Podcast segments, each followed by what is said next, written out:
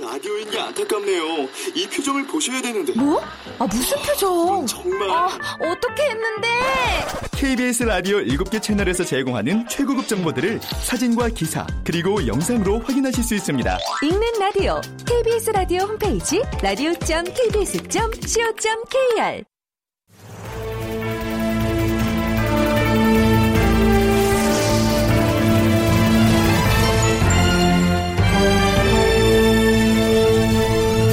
다큐멘터리 역사를 찾아서.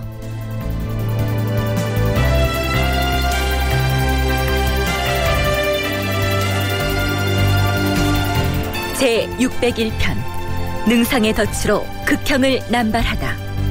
극본 이상락 연출 김태성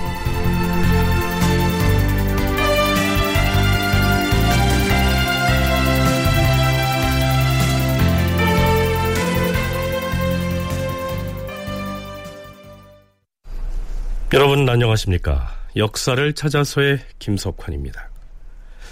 서기로 1504년에 해당하는 연산 10년에 일어난 갑자사화에서 연산군의 생모인 윤 씨의 폐위와 관련이 없는 대신들도 상당수 희생됐다는 내용을 언급했습니다.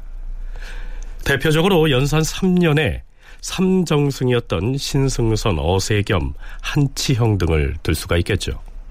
그런데 연산군은 제위 10년 5월에 또 한 사람의 원로 대신에게 칼끝을 겨냥합니다. 2년 전에 좌의정을 지낸 성준이란 인물이었습니다. 성준이라 성준 그래 이 늙은이가 아직 살아있었어 내가 즉위하자마자 걸핏하면 성종의 유시를 들먹이면서 경연을 거르지 마라 사냥을 하지 마라 사체를 지향하고 조령하라 이, 이따위 언사로서 나를 능멸했던 늙은이가 아니던가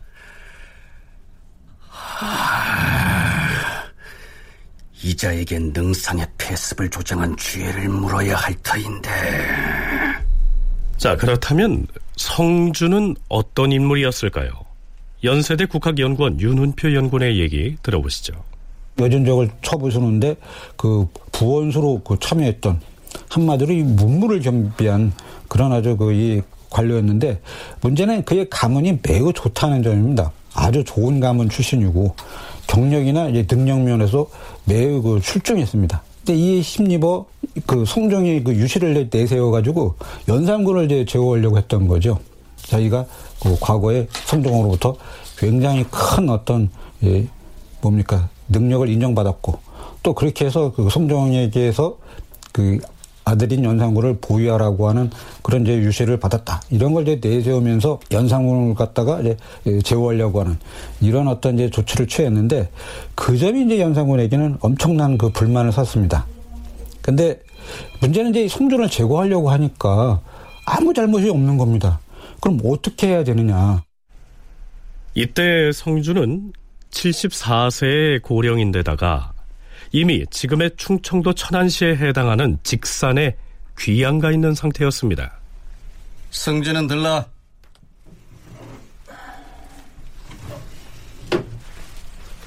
부르셨사옵니까 주상 전하? 이태전 8월 달에 의정부의 삼정승이 올린 상소문을 기억하는가? 이태전의 삼정승이라 하옵시면 한치영, 성준, 이극균이 아니옵니까? 그렇다. 그자들이 10회 10조다 모다에서 올린 그 그 그 그 상소문 말이야. 예, 기억하고 있사옵니다. 당장 가서 찾아오라. 에이, 과인은 지금도 그 상소문만 생각하면 체에 딸린다. 그것을 과인에게 들이밀면서 이것을 고쳐라 저것을 하지 말라 아!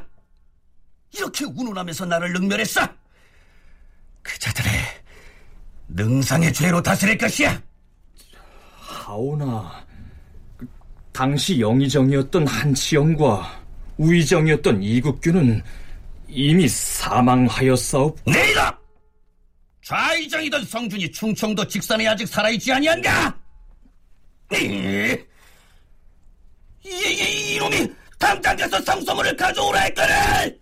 예, 주상전하. 그렇다면 이태 전인 연산 8년 3월에 의정부의 삼정승이었던 한치영, 성준, 이국균 등이 올린 그 시패 10조라는 상소문엔 어떤 내용이 담겨 있을까요? 주상 전하, 경연을 파하여서는 아니 되옵니다. 비록 전하의 학문이 높고 밝아서 공부를 더 할 필요가 없다 하오나 이제 곧 세자를 책봉해야 하는데 전하께서 본을 보이셔야 하옵니다. 지금의 경연은 전하의 일심만을 위하는 것이 아니옵니다. 옛 사람이 이르기를 3일 동안 도덕을 말하지 않으면 혓바닥이 굳어진다라고 하였사옵니다. 신등도 일찍이 시험해 보니 책을 펴놓았을 적에는 정신이 총명하여 일을 처리하는데 어긋나지 않으나 하루라도 책 읽기를 그만두면 마음이 거칠어지옵니다.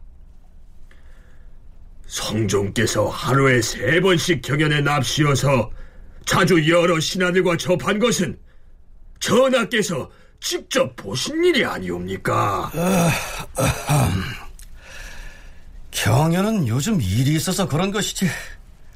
아예 폐한 것이 아니라고 하지 않았는가? 전하께서는 왜 후원에서 여러 신하들을 접견하지 않는 것이옵니까?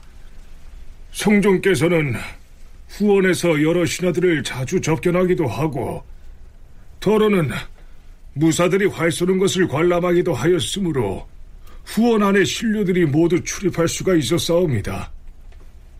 하오나 전하께서는 여러 신하들은 접견하지 아니하시고 다만 환관들과 더불어 장난과 놀이를 하시며 후원에 깊숙한 비밀 초소를 두어서 사사로이 잔치를 열고 계시오니 그 안에서 무엇을 하는지 바깥 사람은 알지 못하옵니다. 또한 공적인 업무, 즉 공사를 지체하여서는 아니되옵니다. 무릇 공사는 즉시 처결하여 내려보내야 마땅하옵고 임금의 일은 조금이라도 소홀해서는 아니되옵니다. 위에서 만약 게으르고 소홀하시면 아랫 사람들은 경각심이 없어지고 모든 관리들도 따라서 해이질 것이니 이렇게 되면 조정의 기강이 능히 설 수 있겠사옵니까? 대체로 나라의 일은 갑자기 일이 생겨서 하루아침에 무너지는 것이 아니었고 오랫동안 쌓인 폐단으로 말미암아 무너지는 것이오니 이 일을 염려하지 않을 수가 없사옵니다. 주상 전하, 이제 대궐 후원의 수리공사를 그치시옵소서. 이미 나무 울타리가 있사온데 어찌 꼭 담장을 더 만들 필요가 있겠사옵니까? 금년에는 흉년이 들어서 면포 한 필로 쌀을 두 말밖에 바꿀 수 없사옵니다. 백성들의 살림이 이처럼 곤궁함으로 부득이한 역사가 있더라도 모두 그만두어야 오늘 터인데 토목의 역사가 끊이지 않고 있사오니 지금 하고 있는 일들이 과연 급하고 부득이한 것인지 모르겠사옵니다. 또 성종 때에는 신등이 늘 후원 안에 입시하였사온데 지금은 담장을 둘러쳐서 여러 신하들을 들어가지 못하게 하오시니 바깥에선 전하께서 그 안에서 해서는 안 될 일을 하는 것이 반드시 있기 때문에 이와 같이 한다. 이렇게 의심하고 있사옵니다. 그러하오니 네. 이 외에도 궁 안으로 훈련이 잘 된 말을 자꾸 드리라고 하는데 대체 그 말을 어디에 쓰려고 하느냐? 그림 그리는 화공들과 기물을 다루는 온갖 장인들을 궐에 머물게 해서는 안 된다. 백성들은 곤궁한데 왕실의 낭비가 너무 심하다 등 10가지의 폐단을 일일이 지적하면서 시정을 요구하고 있는 것입니다. 이에 대해서 연산군은 이런저런 변명을 하고 나서 아랫사람으로서 임금에게 이처럼 의심을 둔다는 것이 어찌 옳다고 하겠는가? 그래가 자꾸만 성종 성종 성종 성정을 들먹이는데 나는 세종도 아니고 성종도 아니냐?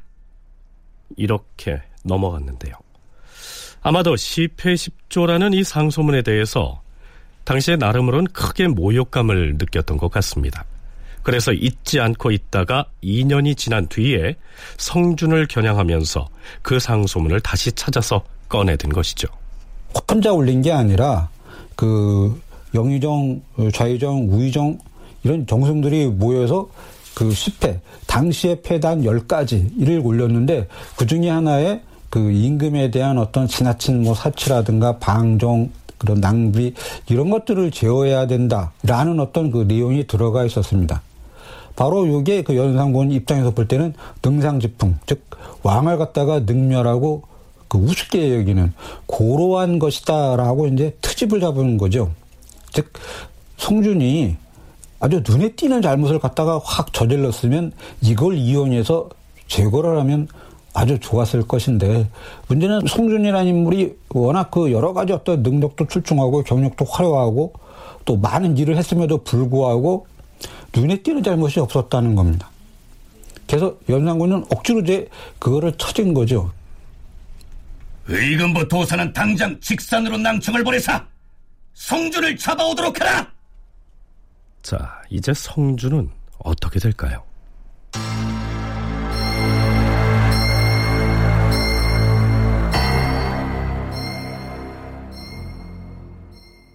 성준은 74살이나 되는 고령에다가 귀양살이 때문에 신체가 쇠약해져서 몸을 제대로 가누지도 못했는데요. 그런 그를 연산군은 매우 비정하고도 가혹하게 대합니다. 성준을 직산에서 잡아올 때에 의금부에서 법에 의거하여 목에만 칼을 씌웠는데 왕이 사람을 시켜 가만히 살펴보게 한뒤 의금부에 전교하였다. 과인이 성준을 사형수로서 잡아오도록 하였는데 목에만 칼을 씌워서 압송하고 있다고 하니 어찌된 일인가? 전하, 율에서 규정하기를 당상관으로서 사형이 예정돼 있는 자는 목에 칼을 씌운다 이렇게만 돼 있사옵니다. 하여 율에 따라서 그러나 총사에 관계된 죄인은 거기에 해당하지 아니한다는 것을 모르느냐? 음, 법대로 조치하여 옥에 가두게 하라. 그리고 듣자 하니 성준이 매우 지쳐서 기운이 없다고 하였는데 만일 형신을 하다가 도중에 죽어버리면 안 될 것이 아닌가? 어? 죽지 않게 잘 살피고 있다가 형벌이 내려지게 되면 신속하게 집행하라 알겠는가? 연산군은 성준이 종사에 관계된 죄를 범하였다 라고 했는데요. 여기에서 종사란 종묘사직을 말하죠. 곧 반역죄인이란 말입니다. 임금한테 이러이러한 피해단이 있으니 시정하십시오. 라고 간하는 유교 국가의 신하로서 지극히 당연한 내용의 상소문을 올렸다가 대역죄인이 돼버린 것이죠. 한국학중앙연구원 원창의 책임연구원의 얘기입니다. 너무 이제 사치를 해서 재정이 많이 축났으니까 좀 자제하고 이렇게 하십시오. 10회, 10조에 그런 그 내용들이 좀 들어 있었던 것 같습니다.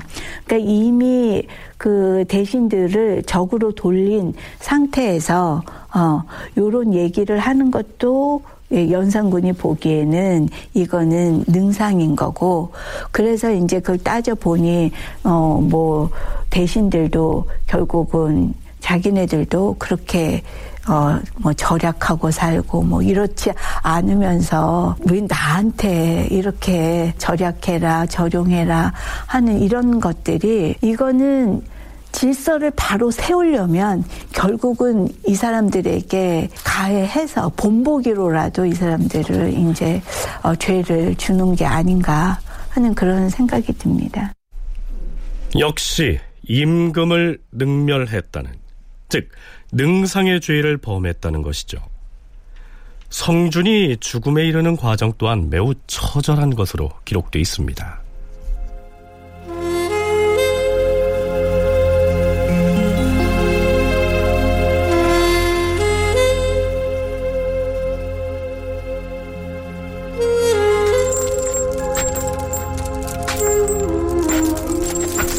성준이 병이 들어서 걷지 못하고 쓰러졌다. 그러자 의군부의 옥졸들이 그를 떠매어 업고서 대궐 문 밖에 다다랐다. 그러나 왕이 다시 전교하기를 대궐 안까지 떠매고 오는 것은 불가하니 걷지 못하면 끌고 들어와서 국문하라 라고 하였다.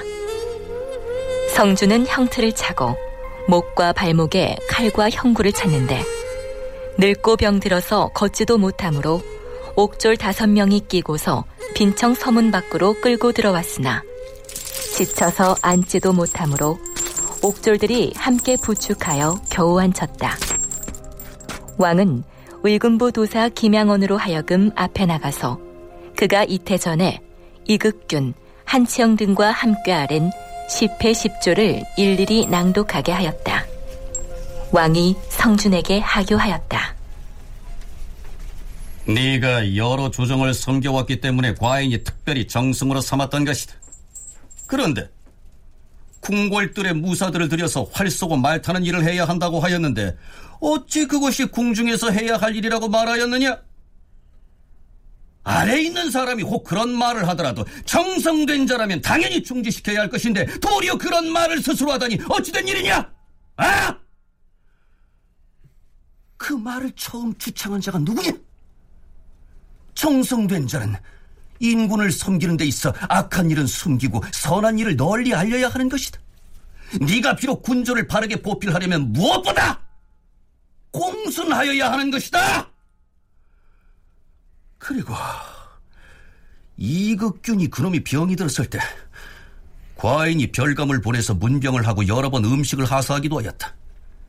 그럼에도 그자는 도리어 흉악하고 사특한 마음을 가지고 무사들을 자신의 집으로 불러들였어! 집에 있으면서 무인들을 모아들였다. 이것이 무엇을 뜻하느냐? 민심을 수합하여 반역을 하려 한 것이 아니더냐? 너도 이극균의 술책에 빠져서 그런 짓을 하였느냐? 신하로서 인군 섬기기를 진실하게 하여야 하는데 밖으로는 섬기는 시하면서 안으로는 그렇지 않다면 이것이 어디 될 일이더냐? 너를 정승에 되게 한 것이 너거든요! 왕이 승전 내관에게 명하여 성준을 국문하는 상황을 지켜보게 하였다. 그러나 성준은 눈이 어둡고 정신이 혼미하여 왕이 내린 교지를 읽지 못하므로 의군부 낭청이 대신 읽어주었다. 자, 어렵사리 진술조석격인 공초가 작성됐습니다. 성준의 공초 내용을 간추리면 이렇습니다. 전하, 신은 젊었을 때부터 부모나 친척 간에도 서로 왕래하여 만나는 일이 드물어 싸웁니다. 집에 있을 때에도 손님을 접하지 않았기 때문에 이런저런 일들을 들어 아는 것이 없어서옵니다. 한치영과 이극균이 때로 궁중 내부의 일을 말하였을 때 신이 곧 그 허실을 물어보고도 싶었지만 음, 궁중 일을 자세히 묻기가 미안하므로 듣고서도 일찍이 대꾸하지 않아서옵니다. 시패십조와 관련하여 한지영과 이극균이 함께 아뢰자고 한 것이 여러 번이었사옵니다. 그래서 신이 혼자서 중지시키지 못하고 그대로 계달하여 싸우니 신에게 실로 죄가 있사옵니다. 그 시편을 조목조목 아랜 일은 역시 이극균이 먼저 주창한 것이요. 신의 입에서는 한마디 말도 나오지 않았다는 것은 천지신명이 다 아는 일이옵니다. 신이 본래 재주와 덕이 없으면서 외람되게 전하의 은혜를 입어 지위가 정승에 이르고 전하의 은총과 대우가 망극하였사오니 궁궐 내부의 일을 추창하여 말했을 리가 만무하옵니다. 삼정승이 공동으로 작성해서 올린 상소문에 대해서 자신은 한마디도 거둔 적이 없고 모든 내용을 이극균이 먼저 주창한 것이라고 말하고 있습니다. 글쎄요. 그의 말이 사실일 수도 있고 혹은 이미 죽고 없는 다른 두 사람에게 책임을 떠넘기려고 한 말일 수도 있겠죠. 연산군은 이미 사망한 한치형과 이극균부터 치죄를 합니다. 한치형은 부관능지하고 그 가산을 몰수하며 묘지의 분묘와 비석 등의 성물들을 모조리 부숴버리라. 과인이 장차 사람을 보내어서 확인하게 할 것이다. 그리고 그의 자식이 있으면 역시 죄를 다스리도록 하고 이극균도 역시 가산을 몰수하라. 이극균은 지난 시간에 우리가 살펴본 대로 이미 부관참시의 형벌을 받았지요. 이어서 성준에게도 사형이 내려집니다. 성준을 성문 밖에서 목매달아 죽이되 의금부 낭청에게 처형을 감독하게 하라. 이렇게 해서 사형을 언도받은 성준이 성문 밖으로 끌려나갔는데요. 얼마 뒤에 연산군은 무슨 생각이 들었는지 사형 집행의 장소를 군기시 앞으로 바꿉니다. 이 군기시란 병기를 제조하는 관청이죠. 예전에 세조가 성산문 등 사육신을 처형했던 장소 역시 이 군기시 앞이었습니다. 아니 아니 아니 아니 아니 되겠다. 빨리 가서 성준을 다시 잡아오라. 군기시 앞으로 끌고 와서 교수역에 쳐야 돼. 문무 백관들로 하여금 차례로 서서 지켜보게 하라. 예, 주상 전하.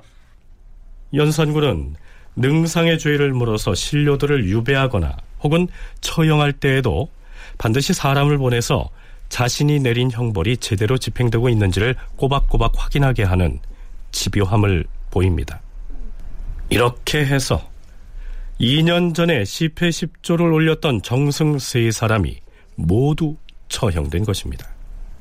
연산군은 이어서 이런 명을 내립니다. 한치형, 이극균, 성준 등이 올렸던 10개 조항의 그 상소문은 남빈청으로 가지고 가서 모두 불태워버려라!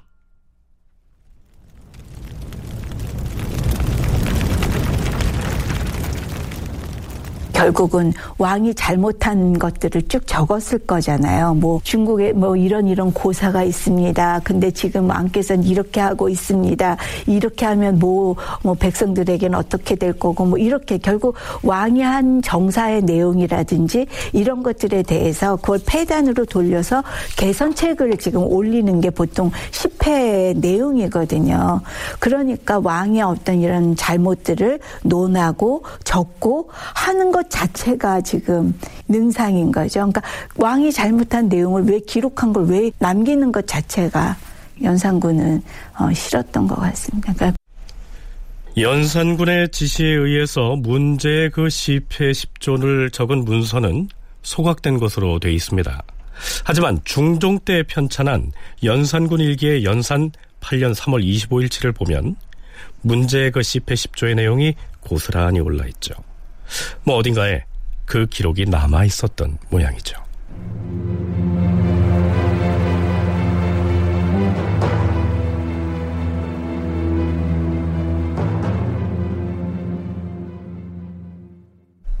갑자 사화는 폐비 윤씨 사건에 대한 연산군의 복수다. 뭐 이런 인식이 일반적인데요. 앞에서 살펴본 성준의 경우처럼 연산군의 생모인 윤 씨 사건과는 아무런 관련이 없는 사람들도 줄줄이 희생됩니다. 사헌부 지평이었던 김인영의 경우를 살펴보죠. 갑자사와 발발 초기인 연산 10년 3월.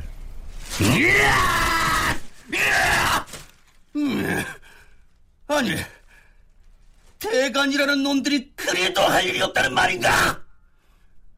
대저, 집을 팔고 사는 일, 또한 이웃집을 헐거나 짓는 일은 두 집의 사정에 따라서 이루어지는 것인데 어찌하여 싸움부와 사고를 해서 간섭을 하고 나서는 것이야? 그 씨발 놈들!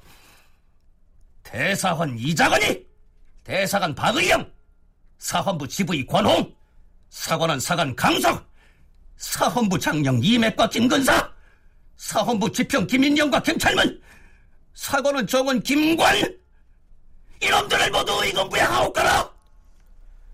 사헌부와 사관원의 당상관 대부분이 옥에 갇히는 사태가 벌어집니다. 이들이 옥에 갇힌 것은 당시 연산군의 총애를 받고 있던 수경장 씨, 즉 장록수의 청으로 장록수의 사사집과 이웃하고 있던 집들을 철거하는 데 대간이 반대를 했기 때문이죠.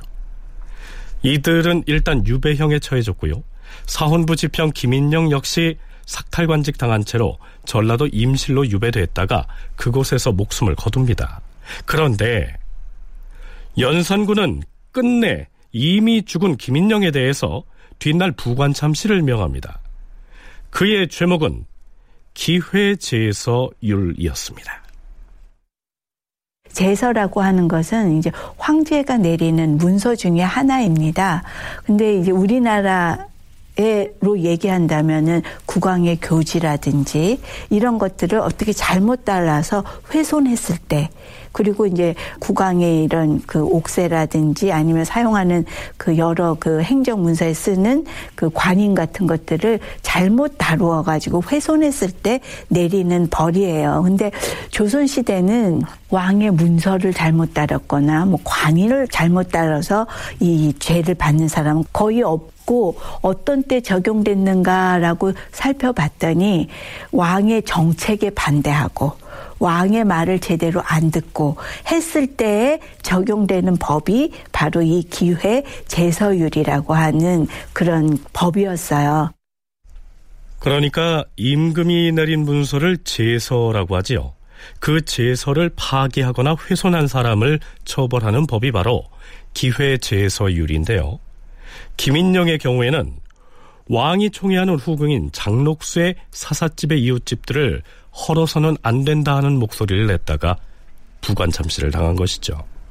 김일영이 뭐 왜 사과집을 철거하냐 된다 안 된다 그 다음에 궁궐에서 일어나는 일 이런 것들을 바깥에 나가서 누설하고 이런 것들은 진짜 어 연산군 입장에서는 그거는 음, 질서를 어기는 그러한 일인 거죠. 우리가 보기에는 그게 죽을 일이야 라고 생각할지 모르지만 그런 어떤 그 공포 정치 안에서 강력한 왕권을 정립하려고 하는. 근데 실록에는 뭐라고 얘기하냐면은 그 기강을 바로 세운다, 어, 풍속을 바로 단속한다 이런 표현으로 어, 사용하고 있는데 그 기강 풍속은 다 뭐냐면 왕에 대한 예를 어떻게 너희들이 차려야 되는지 내가 몸서 가르친다라는 의미가 좀 강력하게 들어있는 건 아닐까. 그뿐만이 아니었습니다. 정성근과 조지서 역시 오래전의 일들이 능상의 덫에 걸려 목숨을 잃게 되죠. 전하, 정성근이라는 자는 3년간 심성을 하였으니 그 행실이 참못 괴이하옵니다. 지금 다시 국문을 하더라도 별다른 정실을 밝힐 수는 없을 것이옵니다. 이 사실이 요사한 사람들의 입에 올라 전파되어 싸운데 마땅히 아주 먼 변방에 부처해야 할 것이옵니다. 음. 정성군이 일찍이 신문을 받은 바 있으나 그때는 형장을 사용하지도 않고 너무 점잖게 신문을 하였어. 지금 만일 이실직고 하지 아니하고 불복을 한다면 이제부터는 혹한 고문을 하여야 할 것이다. 태사원과 같은 지위는 조정에서 존경하는 바인데도 죄가 있으면 반드시 고문을 하거늘. 하, 하물며 정성근이야 사정 봐줄 필요가 있겠느냐?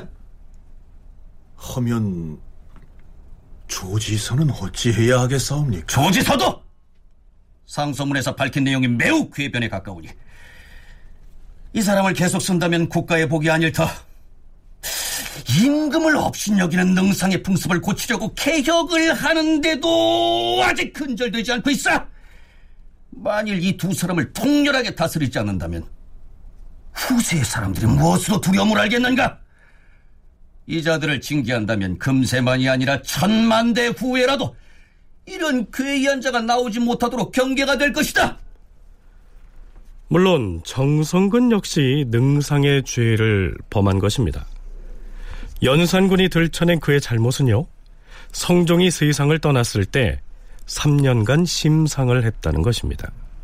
이 심상이란 상복은 입지 않지만 고기를 먹지 않는 등 마음속으로 근신하면서 상을 치르는 것을 말하죠. 미관 말직 주제에 임금이 승하했다고 해서 3년간이나 심상을 했으니 이건 괴이한 일이다. 이런 죄목입니다. 국왕으로서 이제 그동안 많이 억눌려 왔는데 그 억눌려 왔던 게 순간적으로 이제 폭발하면서 그 이 의무적으로 임금이 해야 할 그 덕목들을 완전히 이제 그냥 그 버리고 저희 멋대로 감정적으로 이제 그 일을 처리하는 그런 단계에 들어갔다라고 이제 볼 수가 있습니다. 한마디로 말해서 중국 고전에 나오는 유명한 어떤 그 폭군들, 전설적인 폭군들이 있는데요. 하나라의 마지막 군주인 뭐 거랑, 그다음에 이제 은나라의 마지막 군주인 이제 주왕 그 이야기를 이제 연산구도 많이 그 들었을 것인데 그거를 거의 그냥 고스란히 흉내내는 것 같은 그럼으로써 지금까지 그 조선 왕조가 추구했던 임금의 상관은 전혀 어긋나는 그 반대되는 아마 그런 그 불안한 심리가 분명히 있었던 것 같아요. 결국 정성근은 사형에 처해집니다. 어이없는 죽음을 당한 것이죠. 앞에서 정성근과 함께 거론된 사람이 있었지요. 조지서라고 하는 인물이 그 사람인데요. 이 조지서는 연산군의 세자 시절의 스승이었습니다. 그런데 즉위 초기 폐비윤 씨의 추승 사업을 할 때 조지서가 올렸던 상소문이 문제였습니다. 주상 전하, 신이 조금이라도 전하를 깨우치는 도움을 드렸더라면 전하께 어찌 이런 과실이 있었겠사옵니까? 이는 신이 부덕한 소치이옵니다. 자, 이렇게 말한 것입니다. 쉽게 말하면 내가 세자 너를 가르치는 세자사로 있을 적에 잘못 가르친 탓으로 국왕인 당신이 과실을 범하고 있으니 결국 이건 나의 부덕의 소치다. 이렇게 말한 셈이죠. 자, 이것이야말로 능상이라고 할 수 있겠죠.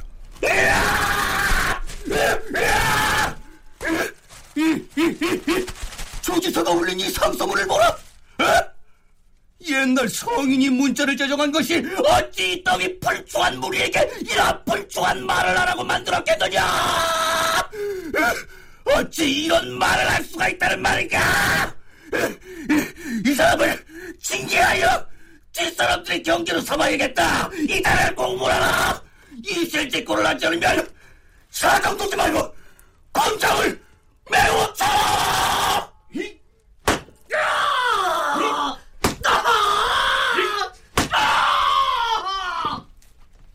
의금부 낭청 박기가 당직청에서 조지서를 국문하였는데 조지서가 비중한 몸으로 결박을 당하니 숨이 막혀서 형장 서른 대를 맞고서 그만 죽어버렸다. 그러자 왕이 전규하였다. 의금부 당직청에서는 조지서의 머리를 베어 철물전 앞에 효수하고 시체는 군기시 앞에 내던져두라. 아, 시체를 구경하는 사람들이 그자가 무슨 죄를 지었는지를 알아야 할 것이 아닌가? 아, 효수를 할 때 이렇게 써서 매달도록 하라. 이 자는 제 스스로 높은 채하고 임금을 능멸하였다. 이렇게 말이야. 문무 백관들로 하여금 차례로 서서 구경하게 하라. 이러한 인물은 폭군이니까 절대 따라해서는 안 된다라고 그렇게 많이 가르쳤는데 자기의 어떤 스승적인 조지소를 죽임으로써 정반대의 길 그런 전설적인 폭군들이 했던 짓과 똑같은 그런 형들을 흉내내고 있다. 이걸 정신적으로 어떤 상태인지를 제가 잘 모르기 때문에 구체적으로 이제 그 말씀드리기는 어려울 텐데요. 이미 그때 그 스승에게 배웠던 그런 어떤 훌륭한 군주와 전혀 다른 어, 복군의 길이 있는데 그 길을 연산군은 서슴없이 갔다. 그렇게 이제 그 볼 수가 있을 것 같습니다. 세자 시절에 자신을 가르쳤던 스승 역시 이 연산군의 능상의 덫을 피해가지 못하고 죽임을 당하고 만 것입니다.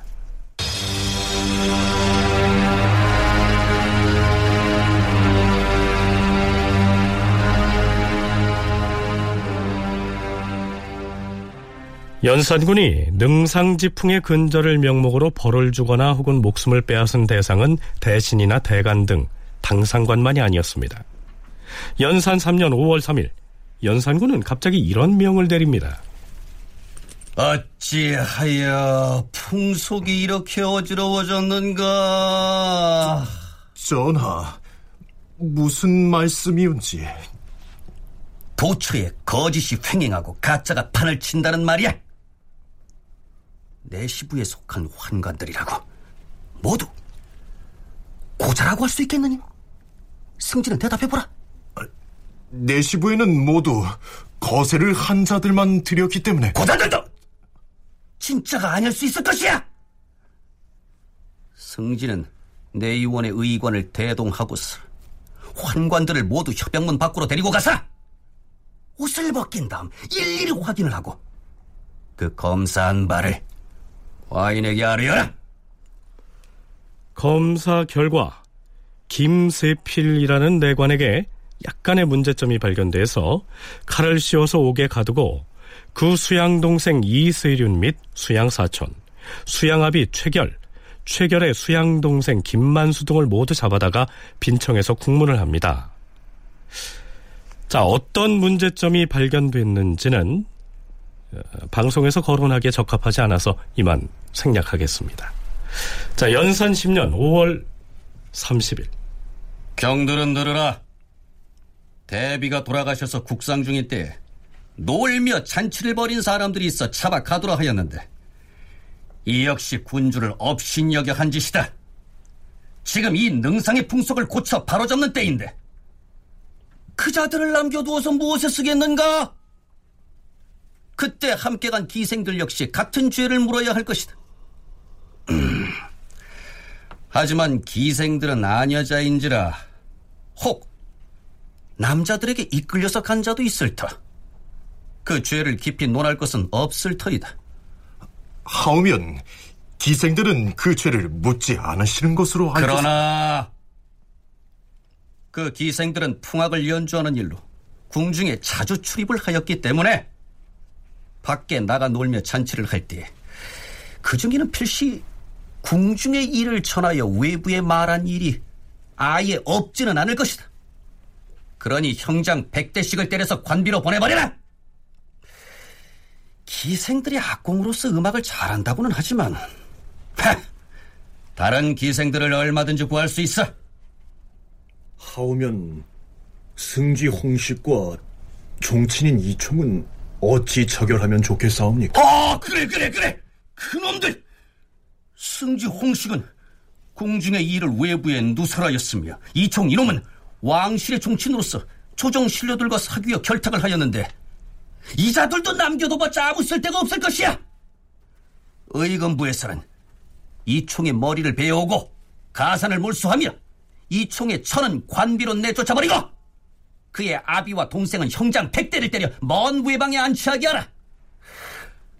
궁궐의 일을 바깥에 누설한 홍식 이놈 역시 차명에 처하고 그 집을 몰수하며 그의 아들 홍세필이 이놈 역시 차명에 처하되 이놈들의 형을 모두 오늘 당장 집행하라. 성진은 가서 형벌을 감독하라. 연산군이 꿈꿨던 것은 그 이렇게 신료들이랑 협의하면서 같이 정사를 보는 어떤 그런 군왕의 모습보다는 신료들 위에 서 있는 군왕의 모습을 꿈꾸고 있는 왕입니다. 사실은 우리나라에는 전제 왕권이 있을 수가 없고 그렇게 한 적도 없는데 연산군은 좀 그거를 꿈꾼 그런 왕인 것 같습니다. 그러니까 신료들이 이렇게 바라만 봐야 되는 거지 왕에 대해서 이러쿵 저러쿵 얘기하고 그리고 왕의 일을 바깥에 가서 누설해 이거 있을 수 없는 일이다. 라고 얘기하는 거죠. 그러니까는 엄청난 강력한 왕, 그리고 그 왕에 대해서 뭐라고 이렇게 따지를 건다거나 왕의 잘못을 얘기한다거나 이런 것들은 절대로 용납하지 못한다.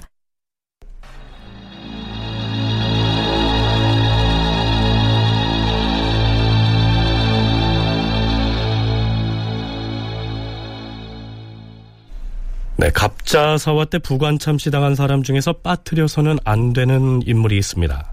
남효온이 그 사람입니다. 그는 성종 23년 1492년에 사망했기 때문에 갑자사화가 일어났던 시점을 기준으로 보면 이미 사망한 지가 12년이나 지난 뒤였습니다.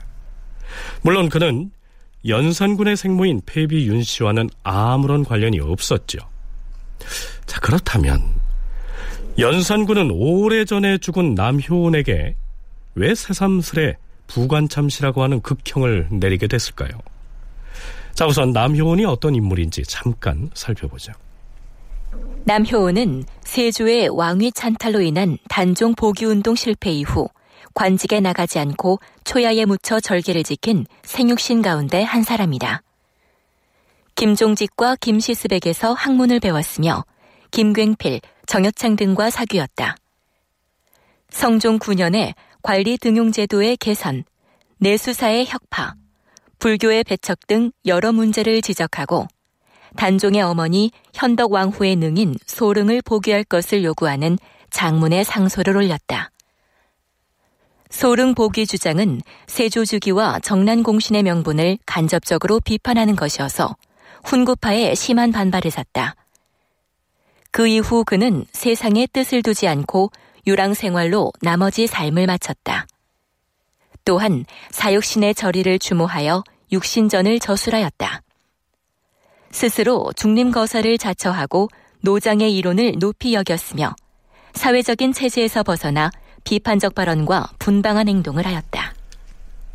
여기에서 눈여겨봐야 할 점이 남효은이 김종직의 제자라는 사실과 단종의 어머니인 소릉의 명예를 회복해야 한다고 주장했다는 대목입니다. 자, 윤은표 연구원의 얘기 들어보시죠. 단종의 그 어머니인 현덕 왕후를 세조가 이제 완전히 그 왕후 자리에서 내쫓아 버렸는데 그것을 잘못된 거라 그 복지를 시켜야 된다.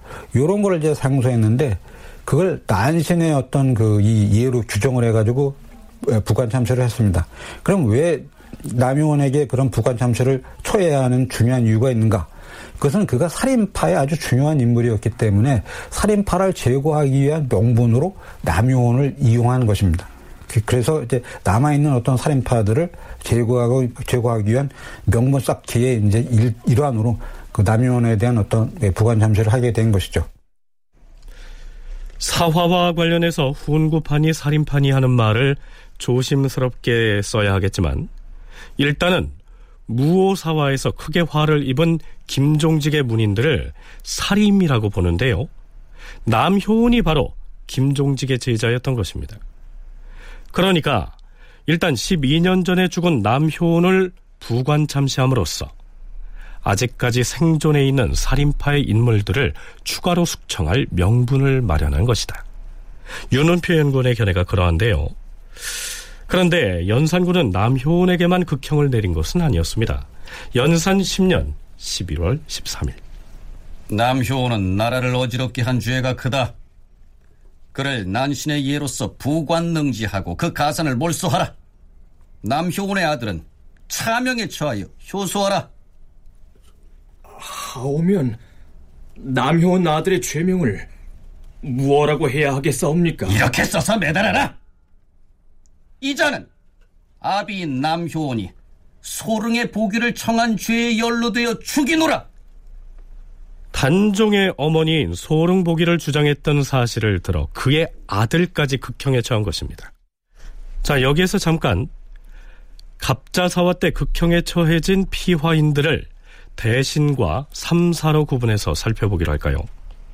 조선사 전공자 임범은 자신의 저서 사화와 반정의 시대에서 이렇게 분석하고 있습니다. 갑자사화 때 화를 입은 피화인들 중 대신은 6명이 사형에 처해졌고 9명이 부관 참시 당했으며 5명이 유배됨으로써 총 20명이 화를 입었다.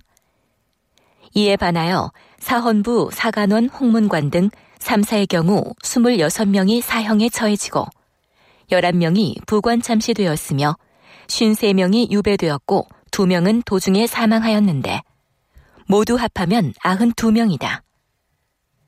이것은 갑자사화 또한 무오사화와 비슷하게 연산군이 삼사를 제압하는 데큰 목적이 있었음을 보여주는 중요한 근거다.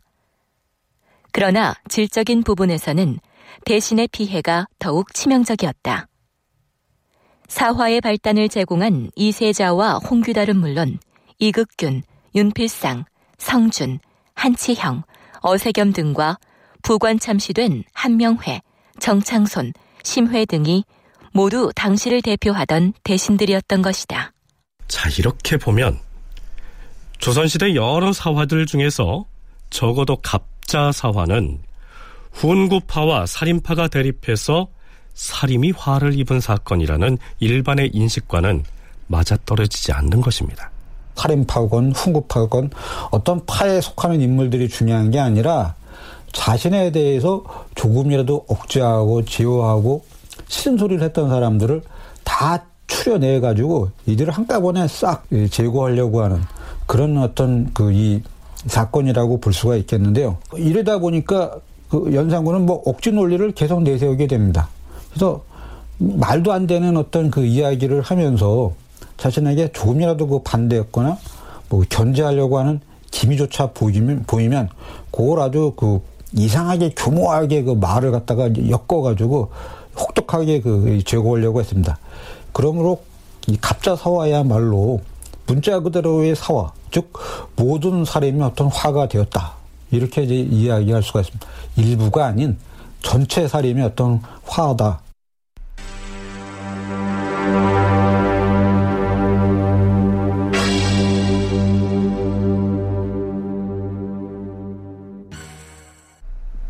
자, 지금부터는 피화인들을 대상으로 한 재산 몰수와 관련된 내용을 탐색해 보겠습니다. 연산군이 대표적으로 능상의 잣대를 갖다 댄 부분은 국왕인 자신에게 사치하지 마라, 물자를 아껴 쓰라라고 상언 상소를 하는 경우였죠. 특히 연산군은 갑자년의 여섯 간신이란 의미로 이극균, 이세자, 윤필상, 성준, 한치영, 어세겸 등을 갑 자 육간이라고 불렀습니다. 그들이 임금이 쓰는 물품에 대해서 왈가왈부했다고 해서 그 가족들까지 가혹하게 연좌해서 처벌합니다. 이른바 갑자 육간으로 지목된 대신들이 대부분 처형되고 난 뒤 연산 10년 5월 15일에 실록 기사를 살펴보죠. 의군부 당상관이 이극균, 이세좌, 윤필상, 성준, 한치형, 어세겸 등의 동성과 이성을 망라한 8촌까지의 족친들 명단을 적어서 하려니 이를 보고 교지를 내렸다. 이 자들은 무릇 과인이 쓰는 물품은 모두 불가하다고 말하여 중지시키고 심지어는 내가 입고 있는 이, 이, 이, 이 의대 같은 것까지도 분수에 넘친다고 말을 하였으니 하! 하하하! 이, 이는 아랫사람이 임금 위에 군림하려 한 것이다! 이들은 모두 정사를 어지럽힌 자들이기 때문에 친인척에게 연좌하여 죄를 주지 아니할 수 없다. 이런 자들은 그 뿌리를 다 뽑아버림으로써 장차 바로 하려는 마음을 가지는 자에게 경계로 삼아야 할 것이야. 이것균, 이세좌, 윤필상 이 세 놈들의 족치는 동성 8촌과 이성 4촌까지 그 자녀들을 먼 지방에 귀양 보내도록 하라. 어세겸은 또 뭐라 하였는가? 뭐? 대비가 물품을 소비하는 것은 곧 사찰에 갖다 주는 것이나 마찬가지다. 예이 이런 망발을 하다니 이것 또한 억측으로 말한 것으로서 그 죄가 매우 무겁다. 그러나 한치형 등에 비하면 죄가 좀 가볍기 때문에 증손까지만 죄를 줄 것이야. 그러면서 이렇게 못 박아 말합니다. 국가의 소용에 대하여 가불가를 논하기로 한다면 신하가 집에서 쓰는 용도에 대해서도 과인이 그 출납에 관여하여 제 스스로 쓸 수 없게 해도 되는 것인가? 아! 특히 이극균 등은 과인의 용도와 수량에 대하여 항상 각 관사로 하여금 보고하게 해서 늘 번거롭게 문제를 삼고 나섰어! 하하! 이것이 어찌 대신이 인구를 섬기는 도리인가? 임금이 왕실에서 출납하는 물품에 대해서 대신들이 해당 관서의 물품의 종류와 수량을 보고하게 한 다음 임금에게 꼬치꼬치 따지면서 아껴 쓰라고 하는데 뭐 그런 식이라면 연산군 자신도 대신들의 쓰임새를 조사해서 마음대로 쓰지 못하게 해도 되겠느냐 이렇게 되묻고 있는 것입니다. 한편 연산군은 추세도감이라는 임시관청을 만들어서 죄인들의 재산을 철저하게 몰수하게 하는데요. 죄인들로부터 몰수한 재산은 모두 공공에 소속시키라. 이런 교지를 내리기도 했으나 간신 윤필상의 집 다섯 채 중에서 세 채를 윤호와 윤후 그리고 윤구 등에게 나누어 내려주라. 이렇게 명하기도 하죠.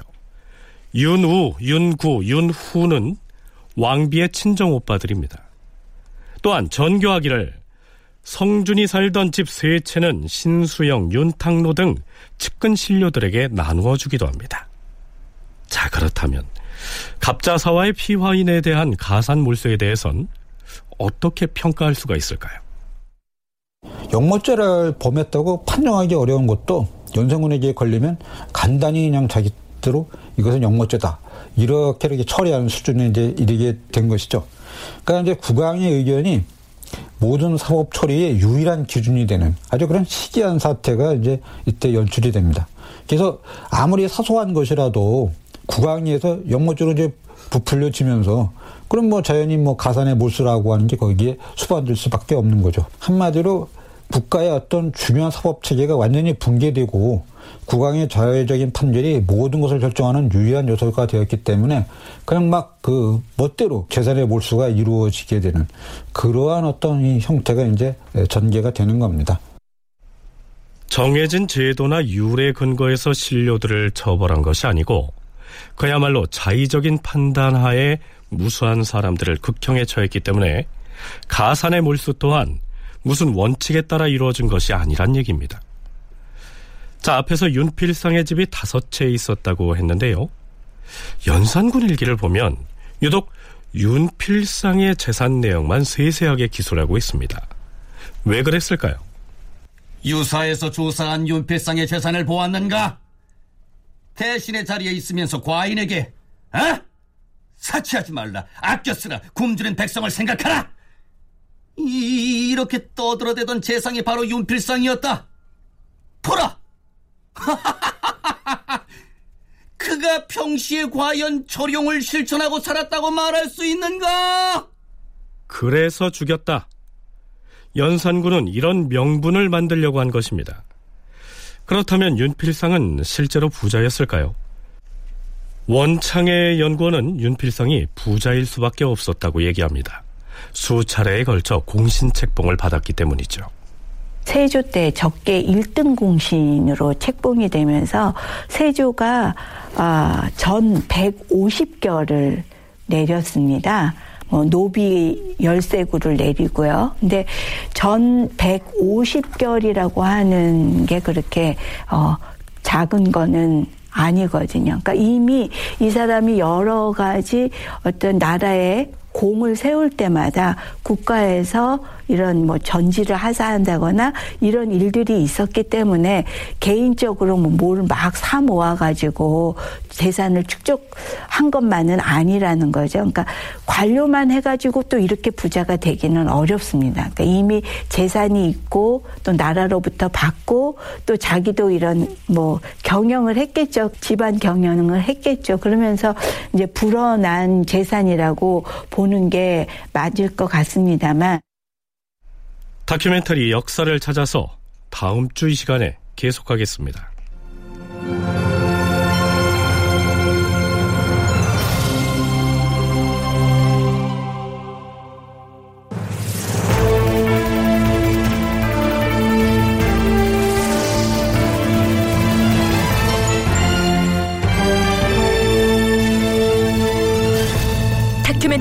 역사를 찾아서 제 601편 능상의 덫으로 극형을 남발하다 이상락 극본 김태성 연출로 보내드렸습니다.